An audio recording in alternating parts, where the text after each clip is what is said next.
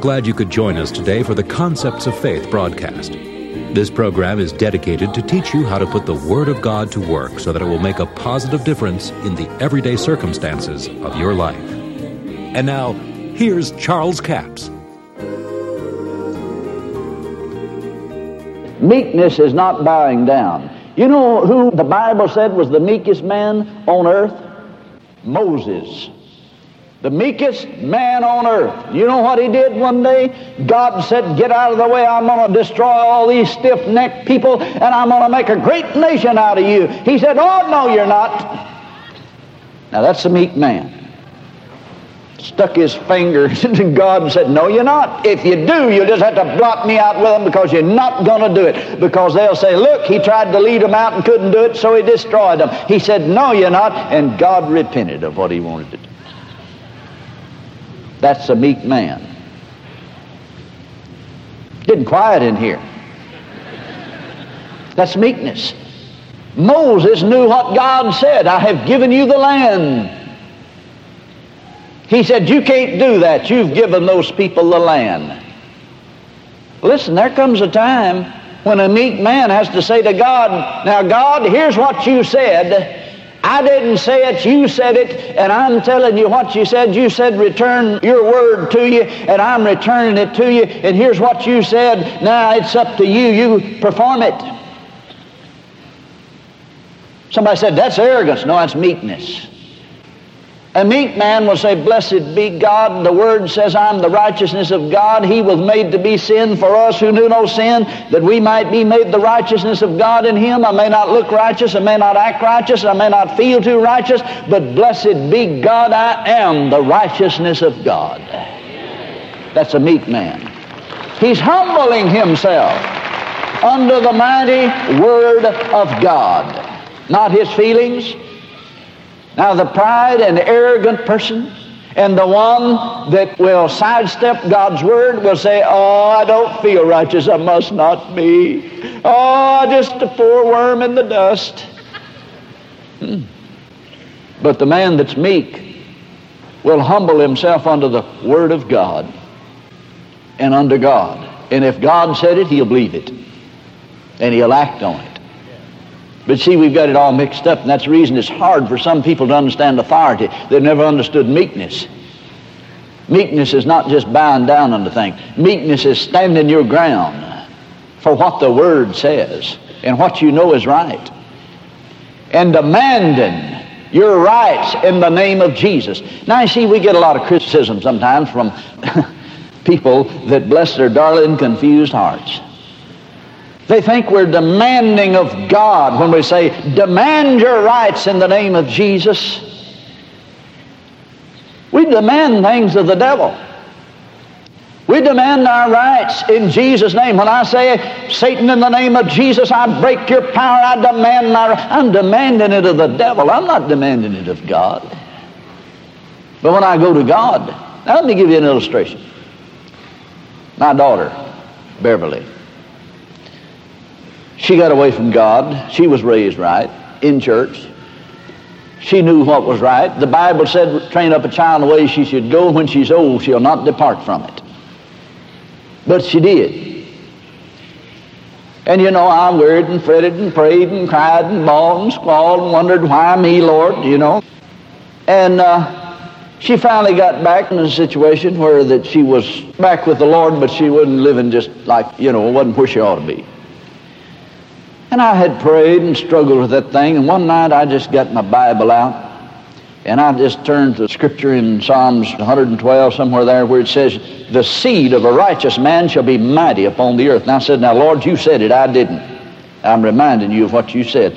I said, I have prayed my last prayer about this thing, you said that train up a child in the way they should go when they're old, they'll not depart from it. Now, I didn't say it, you said it, and I am turning this thing over to you right now in the name of Jesus. I prayed my last prayer, and I just thank you, Father, that it's done in Jesus' name. I praise you for it, and I say in the name of Jesus, I'm returning what you said to you. And you said your word will not return unto you void. And I just held my Bible up, and I said, Now, there's what you said. And you know, it wasn't two weeks until she did a complete about face. Hmm. And God used Kenneth Copeland to read her mail at a meeting. And I mean to tell you, it turned her around. She moved out of town. She said, I got to get away from my old friends. You know, you have to do that sometimes. And she moved out of town, moved to Tulsa, Oklahoma, and went to Rhema Bible Training Center. Never been the same since. But all of my praying and all my bawling and struggling with the thing. When I said, I'm done with it, I'm through with it, you're going to have to fix it, Lord. It's yours in Jesus' name. I prayed my last prayer about it. Now I thank you that it's done, and I began to praise God for it, but I didn't pray another prayer about it. This is what God is excited about when you return God's word to Him. And that's essentially what Moses did. Now, where were we? Psalms, Psalms 8. Well, let's read from verse 1. O Lord, our Lord, how excellent is thy name in all the earth, who has set thy glory above the heavens, out of the mouth of babes and sucklings, hast thou ordained strength because of thine enemies. Now listen to this. Out of the mouths of babes and sucklings hast thou ordained strength. It comes out of their mouth. The strength comes out of their mouth in words because of thine enemies that thou mightest still the enemy and the avenger. How? By the words you speak. Out of babes and sucklings. In other words, he said, even the little babies that get a hold of this, babes in Christ, we could say, can still the avenger by the words of their mouth. I break the power of satanic oppression in the name of Jesus of Nazareth. I pray that the eyes of their understanding shall be enlightened, and in Jesus' name I call down the principalities and powers with the name of Jesus. That's the way babes and sucklings do it if they understand authority. But you find someone that's 49 years old in the kingdom of God and does not know their authority, they'll say, Oh, I just wish to God that God would deliver them or God would deliver me. But you find a babe that has understood authority, and I mean to tell you, his eyes will flash with the life of God, and he'll call down the principalities and powers, and he'll still the avenger and some of those that've been in the way for 40 years will stand over and say, "What, they doing? Wow, I never heard such blasphemy. Because they don't understand authority. You know what Jesus said one time? He said, There's never been a man born of a woman or a prophet born of a woman greater than John the Baptist. Not one. But he that is least in the kingdom of God is greater than he. Ooh, that's shouting grounds, folks. I mean, the least one in the kingdom is greater than John the Baptist. Why? Because he's born again of the Spirit of God. He has his authority restored back to him. And he can demand in the name of Jesus that Satan get his hands off of God's property.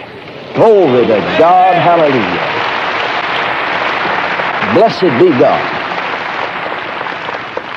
Oh, I'd like to go another direction here, but I better follow the Spirit of God.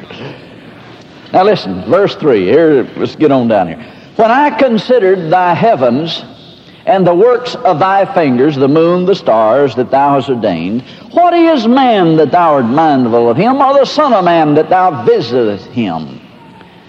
For thou hast made him a little lower than the angels. Thou hast crowned him with glory and honor, and made him to have dominion over the work of thy hands. Now, anything God created with his hands, he said man had dominion over it. Did you get that? Now, let's stop right there, because it's quoted this over there in Hebrews, and we've already read it, but I wanted to point out to you what he's quoting it from. Now, here's another reason that people have not understood authority is that they've said, well, here it says that he made man a little lower than angels. The Hebrew word translated angel here in Psalms 8, verse 5, is the Hebrew word Elohim. It does not mean angel at all. It's plural for God. Plural for God. He said he made him a little lower than gods. Getting quiet in here again. And that's good because you're thinking. When you get quiet, you're thinking. that's what it says. That's what that literally says. He made him a little lower than God. Not angels. Now, let me say something here, and I don't want to confuse anybody, but I'm going to say it accurately by the Spirit of God. Man was not created lower than angels. Man fell below angels. Now, here it says the scripture that people take in the New Testament to say that man was created lower than angels does not say that. He says he made him a little lower than God. In fact, the scripture says for a little time lower. Now, when you start teaching this, there's always somebody that's saying, oh, yeah, that's that old doctrine trying to make man God again. no, I'm not trying to do it. I'm just telling you what God did. I'm not trying to do it at all. We are not God, but the Bible says we are gods over the earth. And I'm going to show it to you in the scriptures. And somebody said, Well, does anybody else believe that? Did anybody else in the Bible believe that? Well, one certain rabbi did. Rabbi Jesus. I do appreciate you joining us for the Concepts of Faith broadcast today. Now, before we leave the broadcast, let me remind you that all this week our offer is CD offer number 7111. It's a single CD for $8 plus $3 postage and handling. It's called The Righteousness Which is of Faith. In Romans, the fourth chapter, the Apostle Paul talks about in verse 13, For the promise that he should be heir of the world was not to Abraham or to his seed through the law, but through the righteousness of faith. In other words, it didn't come through the law, but it comes through the righteousness which is of faith. Then when you come on down in verse 16, therefore it is of faith that it might be by grace to the end the promise might be sure to all the seed, not to that only which is the law, but to that also which is the faith of Abraham, who is the father of us all. So it comes through the righteousness which is of faith. Now that's an important phrase because you pick up on this again in Paul's writings in Romans the 10th chapter, and he gives us some great insight into it he states, As Moses describeth the righteousness which is of the law, that the man that doeth those things shall live by them, but the righteousness which is of faith speaketh on this wise. Now, when you skip down to what he tells you, it will say in verse 8, he says, But what saith it? The word is nigh thee, it is in thy mouth and in thy heart. That is the word of faith which we preach. Now, this is what Paul says about the righteousness which is of faith. The righteousness which is of faith says the word is as close to you as getting it in your mouth and speaking it into your heart. Now that's what some of your problems are and had been my problems for years. I knew what the word said, but I didn't get it in my mouth and I didn't speak it into my heart. Therefore, I allowed the enemy to run over me roughshod. This will be a blessing to you. It's CD offer number 7111. It's a single CD for $8 plus $3 postage and handling. We have a toll free auto line. 1 877 396 9400. Until tomorrow, this Charles Capps reminding you that the enemy is defeated, God is exalted, and yes, Jesus is coming soon. To order the product offered today, call 1 877 396 9400 or write Charles Capps. P.O. Box 69, England, Arkansas 72046. A complete list of CDs, books, and DVDs are available online at charlescapps.com. Through the website, you can listen to this radio program again and subscribe to our podcast. This broadcast is sponsored by Charles Capps Ministries and our listeners in this area.